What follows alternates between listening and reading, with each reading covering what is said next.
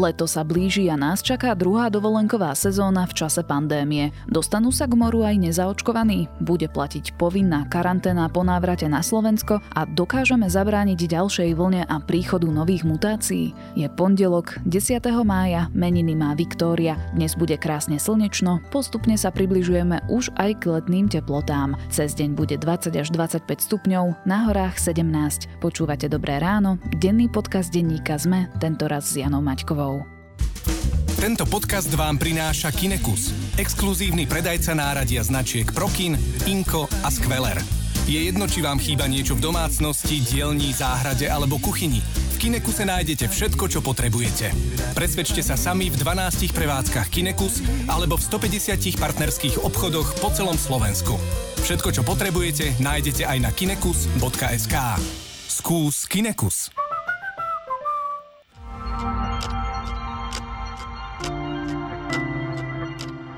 Najprv sa pozrime na krátky prehľad správ. Ministerka spravodlivosti Mária Koliková bude dnes čeliť odvolávaniu v parlamente na návrh Smeru. Dôvodom majú byť podozrenia okolo obchodu spoločnosti Elektronika, v ktorej Koliková figurovala. S ministerkou majú problém aj v koaličnej Oľano. Kriticky vnímajú to, že ministerkin brat podniká s človekom, ktorý prenajal budovu ministerstvu spravodlivosti. Za jej odvolanie však dnes Oľano hlasovať nebude. Od dnes sa končia vyhradené nákupné hodiny pre seniorov. V potravinách a drogériách tak budú môcť nakupovať všetci aj medzi deviatou a jedenástou hodinou. Navyšuje sa aj počet návštevníkov v divadlách a na exteriérových podujatiach. Kiná stále zostávajú zatvorené. Zaočkovaní ľudia po kontakte s infikovaným už nebudú musieť absolvovať povinnú karanténu, ak nebudú mať žiadne prejavy ochorenia. Karanténu nemusia ľudia absolvovať, ak nemajú príznaky aj vtedy, ak v predošlých piatich mesiacoch prekonali ochorenie kovid devätnásť a zároveň prijali prvú dávku ľubovoľnej z vakcín. Poslanci v piatok odmietli správu o činnosti verejnej ochrankyne práv za rok dvetisícdvadsať. Mária Patakyová sa v lani zaoberala viacerými neprimeranými zásahmi do ľudských práv, ktoré súviseli s potláčaním šírenia koronavírusu. Taktiež sa zasadzovala o dodržiavanie práv žien počas pôrodu a venovala sa aj situáciám ľudí z rómskych komunít. V roku dvetisícsto môže leto trvať aj pol roka. Nová štúdia z časopisu Geophysical Research Letters ilustruje, ako bude vyzerať svet o osemdesiat rokov, ak by sa zmena klímy nijako neriešila. S predĺženým letom by sa k nám nasťahoval aj nebezpečný tropický hmyz. Pribudali by požiare a suchá, zima by sa mohla ešte viac skrátiť a netrvala by ani dva mesiace. Viac správ nájdete na zet em e bodka es ká alebo v aplikácii denníka SME.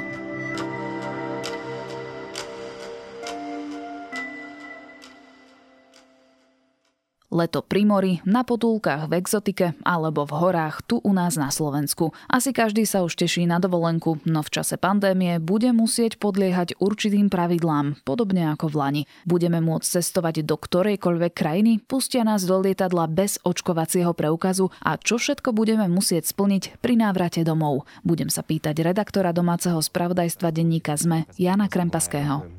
Takto problematike cestovania a dovoleniek sa už venujeme dlhšie v rámci konzília. Hľadáme nejaké, nejaké cesty, akým spôsobom by sme mohli zadefinovať bezpečnosť, respektíve rizikovosť niektorých krajín. Takže na tomto intenzívne sa pracuje. A čo sa týka toho termínu, budeme sa snažiť čím skôr... Janko, ty sa chystáš v lete na dovolenku? Áno, chystám sa. Čiže predpokladáš, alebo teda dúfaš, že tá situácia bude lepšia cez leto? Tak áno, som optimista, hlavne v dôsledku toho, že už sa veľa ľudí zaočkovalo. Stále tie počty stúpajú, aj keď sú tu nejakí realisti, ktorí hovoria ako bývalý šéf Národného centra zdravotníckych informácií Robert Sojat, že ten záujem, hoci stúpa, počet zaočkovaných je stále nízky a on že sa obáva, že bude len nejakých tridsaťosem percent ľudí zaočkovaných, čo by bolo málo.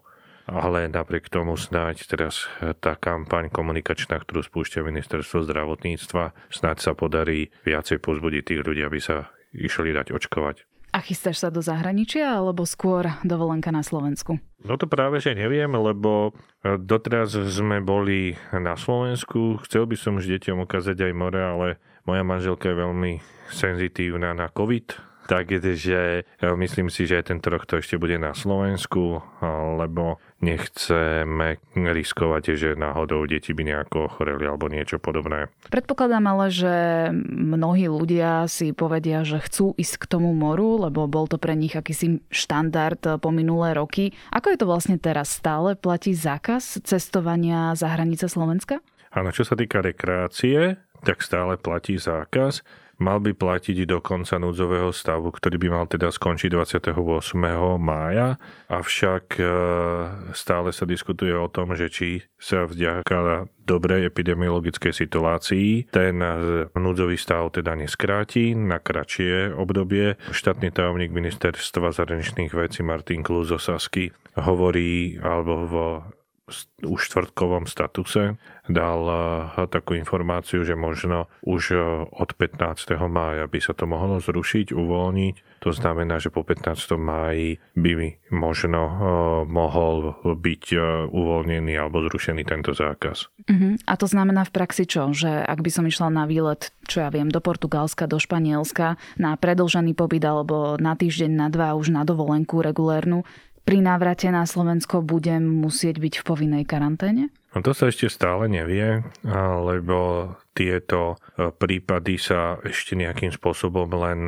riešia, vyhodnocujú a súvisí to aj s tým pripravovaným COVID pasom. Ale tá filozofia základná je taká, že každý, kto sa zaočkuje už aj druhou dávkou, takže by sa mohol slobodne vďaka COVID pasu pohybovať po Európe. To znamená, že nie len ísť na dovolenku, ale aj keď príde na to miesto dovolenky alebo sa z dovolenky vráti, tak keď už bude zaočkovaný, nebude musieť ísť do karantény, ako je to aktuálne teraz, že človek keď prekročí hranice buď zo Slovenska von, alebo smerom na Slovensko, ak nie je pendler, tak musí ísť do karantény. Takže toto by pre ľudí, ktorí budú zaočkovaní obidvoma dávkami, malo byť tým COVID pasom vyriešené, že sa preukáže COVID pasom a ten človek tým pádom bude v podstate môcť byť v takom režime ako pred koronakrízou. Ale vycestovať po zrušení zákazu cestovania nebudú mať umožnené len tí, ktorí sú očkovaní. Budú tam aj asi iné podmienky. Áno, tí, ktorí nebudú stále zaočkovaní, tak pravdepodobne, ale to stále rozprávame vo formulári, že pravdepodobne, lebo zatiaľ sa to doťahujú tieto veci na európskej úrovni a je záujem o to, aby to bolo jednotné pre všetky štáty Európskej únie. Čiže tá základná filozofia spočíva v tom, že aj tí, ktorí nebudú očkovaní, budú môcť cestovať, ale tam je riziko také pre nich, alebo sťaženie toho cestovania spočíva v tom, že asi budú musieť ísť do karantény, alebo väčšina štátov to bude teda vyžadovať. To je jedna vec, alebo budú sa musieť dať testovať a tak ďalej. Čiže budú mať tí ľudia, ktorí sa nezaočkujú a budú chcieť testovať, tak budú mať v podstate nie veľmi lepšie podmienky, ako majú v súčasnosti ľudia. Budú sa tieto pravidlá líšiť aj pri inom spôsobe dopravy? Napríklad, ak budem chcieť ísť do lietadla, tak na palubu ma pustia len, ak budem zaočkovaná, ale ak pôjdem autom, tak cez hranice sa dostanem s čerstvým negatívnym výsledkom? O tomto sa tiež diskutuje a myslím si, že pre takých ľudí, ktorí budú nezaočkovaní, bude jednoduchšie ísť autom. Čiže tým pádom nebudú môcť ísť ďaleko, lebo zaznievajú také informácie hlavne od tých leteckých spoločností, že budú púšťať do lietadla len na COVID pas. Ako, že možno vznikne nejaká regulácia na úrovni Európskej únie, ktorá to bude nejakým spôsobom umožňovať aj nezaočkovaným, ale nebol by som prekvapený, keby sa do lietadla dostali len zaočkovaní. Ale v podstate uvidíme ešte, ako to bude. Ešte tam môže byť jedna komplikácia v tom, že Európska únia v tom COVID pase bude do určitej miery dávať tie uľahčenia cestovania len pre vakcíny, ktoré sú registrované Európskou liekovou agentúrou. Mhm, čiže keby bol niekto očkovaný Sputnikom, čo sa stane? To znamená, že väčšina krajín Európskej únie to asi nebude považovať, hovorím to veľmi opatrne, lebo ešte teda nie je to uzavreté, nebude to považovať za zaočkovanie vakcínou proti covidu, alebo proste tá vakcína nie je schválená. Sú len dve krajiny, ktoré povedali, že to budú akceptovať, a to je Maďarsko a Grécko, teda podľa tých informácií možno pribudná aj ďalšia, ale tieto dve už oznámili, že áno. Maďari preto, lebo sami očkujú Sputnikom a Gréci kvôli turizmu. Uvidíme, ako, ako vlastne dopadnú rozhovory medzi jednotlivými členskými štátmi. Tak či tak, ak bude majiteľ, majiteľ nejakého takéhoto pasu osoba, tak či tak sa bude musieť prispôsobiť podmienkach, ktoré budú aktuálne platiť v jednotlivých štátoch. Takže je tam možno, je tam možno zvýhodnená osoba, alebo v tom návrhu je zvýhodnená osoba, keď je zaočkovaná, respektíve ak je testovaná alebo prekonala ochorenie, taký je návrh. Nevieme ešte, aké bude finálne stanovisko Európskej komisie. Čítala som, že pre Grécko je turizmus dvadsať percent há dé pé, takže oni naozaj majú reálny záujem, aby im turisti prichádzali do krajiny. V lani v lete, myslím si, že aj posluchači si to pamätajú, sme sa riadili akýmsi cestovným semaforom. Mali sme krajiny rozdelené na zelené, oranžové a červené. Ku každej farbe prislúchali iné podmienky, ako sa správať pri návrate z týchto krajín smerom na Slovensko. Bude niečo podobné aj toto leto? Práve v tom statuse, ktorý som spomínal Martina Klusa, tak tam naznačil, že by mohol opäť fungovať nejaký takýto semafor pre krajiny. Tie bezpečné by boli zelené, kde by v podstate ten pohyb bol to úplne voľný, respektíve hlavne pre tých ľudí, ktorí majú COVID pas. Potom tie červené také akože rizikovejšie, kde by sa muselo ísť do karantény, hlavne ľudia, ktorí sú nezaočkovaní. No a potom čierna farba, neby mali byť krajiny, ktoré jednak majú veľmi zlú epidemiologickú situáciu a sú tam veľmi nebezpečné vírusy. Aj teraz v poslednom období sa tak hovorí hlavne teda o Indii, kde je veľmi zlá situácia. Z toho mi vyplýva ďalšia otázka, že či tie pravidlá budú nastavené inak pre krajiny Európskej únie a potom pre krajiny mimo nej. A teda sú to aj štáty, do ktorých Slováci a Slovenky často chodia, respektíve sú to obľúbené dovolenkové destinácie, napríklad Egypt alebo Turecko, možno v podstate aj exotika. No podľa tej filozofie, ktorá zatiaľ nejakým spôsobom razí Európska únia, tak skôr nie že na nejakú príslušnosť nejakému spoločenstvu krajín, ako je napríklad Európska únia, sa bude prihliadať na epidemiologickú situáciu na prvom mieste. Takže si myslím, že aj niektoré krajiny, ktoré nepatria do Európskej únie a sú na tom dobre z epidemiologického hľadiska, takže by nemal byť nejaký problém, aj keď momentálne sa diskutuje hlavne o COVID pase, ktorý je hlavne zameraný na krajiny Európskej únie, aby ten voľný pohyb, ktorý je jeden zo základných vymožeností Európskej únie aj práv, tak aby bol zase obnovený ako pred koronakrízou. No a tie krajiny, ktoré sú v zahraničí, tak tie, tam sa bude asi prihliadať viacej na tú epidemiologickú situáciu, že aká je. Pristavme sa práve pri tom COVID pase. Ako si ho máme predstaviť? To bude nejaká knižočka, alebo môžem ho mať stiahnutý v telefóne? Kto mi ho bude vydávať? No, tá COVID pas sa to volá aj, že zelený pas, alebo tak niečo, lebo je tam dosť prítomná zelená farba, aspoň podľa tých návrhov. Mal by mať dve formy. Prvá je elektronická alebo digitálna. To by mala byť ako formou akejsi aplikácii v mobile. Potom druhá forma je papierová. Obidve by sa mali ľahko čítať cez kjú ár kód, čiže tam by tá identifikácia mala byť veľmi rýchla. No a budú tam také základné informácie ako meno, priezvisko, krajina, z ktorej ten človek pochádza, plus potom tam budú informácie o tom, že či človek je zaočkovaný, ako vakcínou je zaočkovaný, či prekonal COVID a či mal negatívny výsledok testu. Toto všetko by malo byť v tom COVID pase a bude to ľahko načítateľné tým, že sa to bude skenovať cez ten kjú ár kód, takže to by nejakým spôsobom nemal byť E- problém. Čiže v praxi to bude vyzerať ako, že ak sa ja dám zaočkovať, tak v očkovacom centre dostanem nejaký certifikát? Mali by to národné autority vydávať, podľa tých návrhov to tak znie. Teraz nevieme, že čo bude tou národnou autoritou, či ministerstvo zdravotníctva, alebo Národné centrum zdravotníckych informácií, alebo nejaká inakšia organizácia, čiže to ešte, keď sme sa min- minulý týždeň na to aj pýtali, tak je ministerstvo samo ešte v tom nemalo nejakú veľkú jasnosť.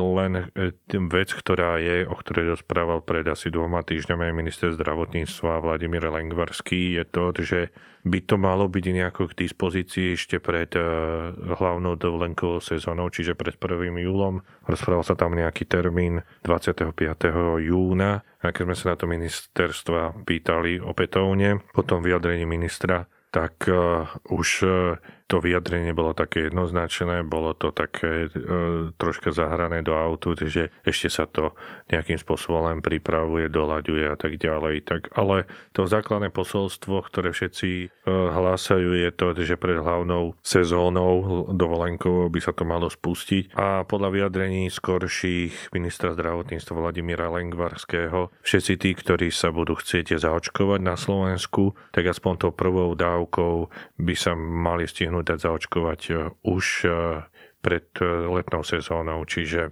možno väčšina z ľudí, hlavne po štyridsiatke, do prvého júla stihne asi aj druhú dávku. Lebo tá zvyčajne sa očkujú to AstraZeneca, kde je to rozmedzie medzi prvou a druhou dávkou osem až dvanásť týždňov, čiže mnohí to ešte stihnú pred prvým júlom. Čiže tým pádom by boli komplet zaočkovaní a nič by nebránilo tomu, aby dostali teda ten COVID pas. A keď ten COVID pas nebudem mať, budem môcť cestovať do zahraničia? Podľa toho návrhu, ktorý je, by sa stále malo dať cestovať do zahraničia. Len ten človek, ktorý ho nebude mať, tak bude znevýhodnený v tom, že bude musieť ísť do karantény alebo podstúpiť nejaký test, čiže bude to dosť, o dosť komplikovanejšie. Tak akože hlavne časovo a že namiesto toho, aby sa mohol voľne pohybovať po tej krajine, možno bude niekde musieť byť sústredený, aby čakal, kým mu skončí karanténa, alebo aby dostal výsledok testu a tak ďalej. A ten COVID pas má v sebe aj funkciu, že nebude iba riešiť očkovanie. On má funkciu v sebe, že pokiaľ pojete vonku a tam sa bude vyžadovať okrem očkovania alebo negatívny pé cé er test, tak on bude mať tú funkciu, že ten človek tam bude mať aj ten údaj zanesený. To znamená, plus, samozrejme, je tam antigenový test. Takže to pamätáme si, že v lani v lete sme si tak vydýchli, trošku sa uvoľnili tie pravidlá a v podstate ani pri návrate zo zahraničia sme nemali nejaké prísne kontroly, nejakých karantén a tak ďalej. Postupne nám začali narastať čísla, až sa to preklopilo do naozaj veľkej a dlhej druhej vlny pandémie. Môže sa stať niečo podobné aj teraz?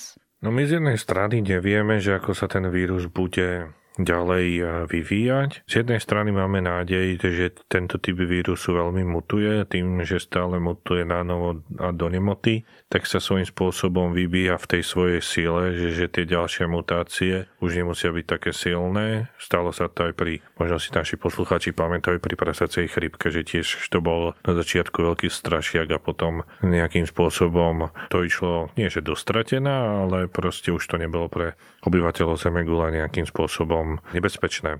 No, čiže toto je jedna nádej. Druhá nádej je tá, že oproti minulému letu už teraz máme niekoľko vakcín a očkujú sa ľudia. Čiže samozrejme nedá sa úplne vylúčiť, že aj človek, ktorý sa zaočkuje, sa neinfikuje koronavírusom. Stalo sa to, aj keď v málo prípadoch. Počul som posledný údaj zo štvrtku alebo zo stredy, ktorý rozprával o nejakom pol percente, čo je medzi zaočkovanými, čiže čo je malý počet ľudí.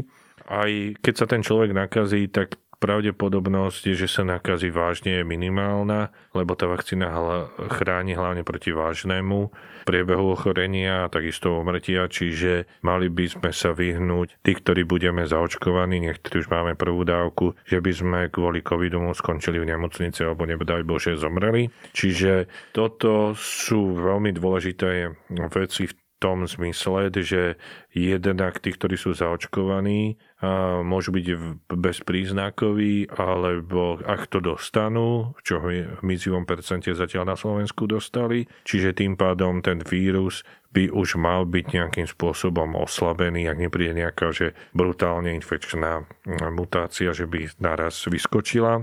No a tým pádom, keď to nebude ani vážny priebeh, tak aj to verejné zdravotníctvo, tie nemocnice by nemali byť také zaťažené. Čiže samozrejme, že sú ľudia, ktorí rozprávajú, že ešte kto vie, ako to bude na jeseň, ale z mnohých pohľadov sme už v dosť inej situácii, ako sme boli na jar minulého roku. Mal by ale prípadne štát urobiť nejaké kroky, ktoré by zamedzili scenáru z minulého roka, teda aby sa opakoval? No štát v porovnaní s minulým rokom by mal byť hlavne dôsledný v sledovaní epidemiologickej situácie a nepodceňujú ju ako minulý rok. Hej? Lebo minulý rok sme boli v prvej vlne premianti, nielen Európy, ale aj sveta, ako sme to dodržiavali, ale potom, keď sme to prekonali, tú prvú vlnu skončila sa niekedy, sa mi zdá, že v júni minulého roku, tak sme boli, keby som to bola tak ľudovo hojať undia, a potom sa nám to teda nejakým spôsobom vypomstilo. Takže teraz sme prestali sa pozerať, si myslím, na, ten, na tú epidemickú situáciu, čiže teraz, a myslím si, že už si to aj uvedomujú kompetentní, aj pri uvoľňovaní týchto opatrení, ktoré na Slovensku momentálne máme, že ako náhle sa bude tá situácia zhoršovať, tak budeme veľmi flexibilne aj my sprísňovať tie opatrenia. Čiže to, že sa nám zlepšuje teraz epidemiologická situácia, ak si niekto myslí, že to už bude tak na veky, že už bude len dobre, tak to ešte vôbec tak neznamená, lebo sa to môže ešte zvrátiť, hlavne na jeseň tohto roku. Tak držme si palce, aby tá situácia nebola taká zlá ako minulý rok. V štúdiu so mnou bol Ján Krempaský, redaktor domácej redakcie denníka SME.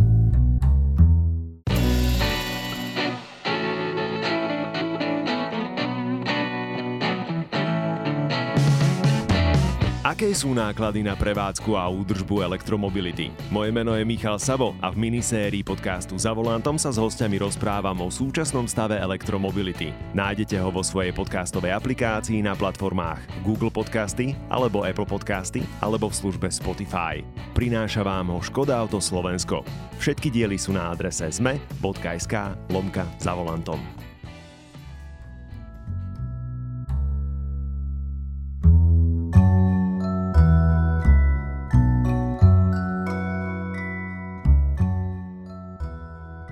Kultúra sa vďaka priaznivej pandemickej situácii postupne otvára už aj pre návštevníkov. Samozrejme len pre obmedzený počet a s povinným negatívnym testom, no už aj to je niečo. Dnes sa napríklad po dlhých mesiacoch hrá prvé predstavenie v Slovenskom národnom divadle. Ak máte možnosť, chodte kultúru podporiť osobne a ak nie, stále si môžete predstavenie pozrieť aj online z pohodlia svojho gauča. A es en dé má aj novinku. Každú nedeľu zverejňuje podcast Sme národné, v ktorom sa dozviete viac zo života hercov a herečiek, ale aj detaily o jednotlivých inscenáciách. Podcast môžete nájsť aj na stránke podcasty bodka sme bodka es ká. Na dnes je to všetko. Počúvali ste Dobré ráno, denný podcast denníka SME s Janou Maťkovou. Do počutia opäť zajtra.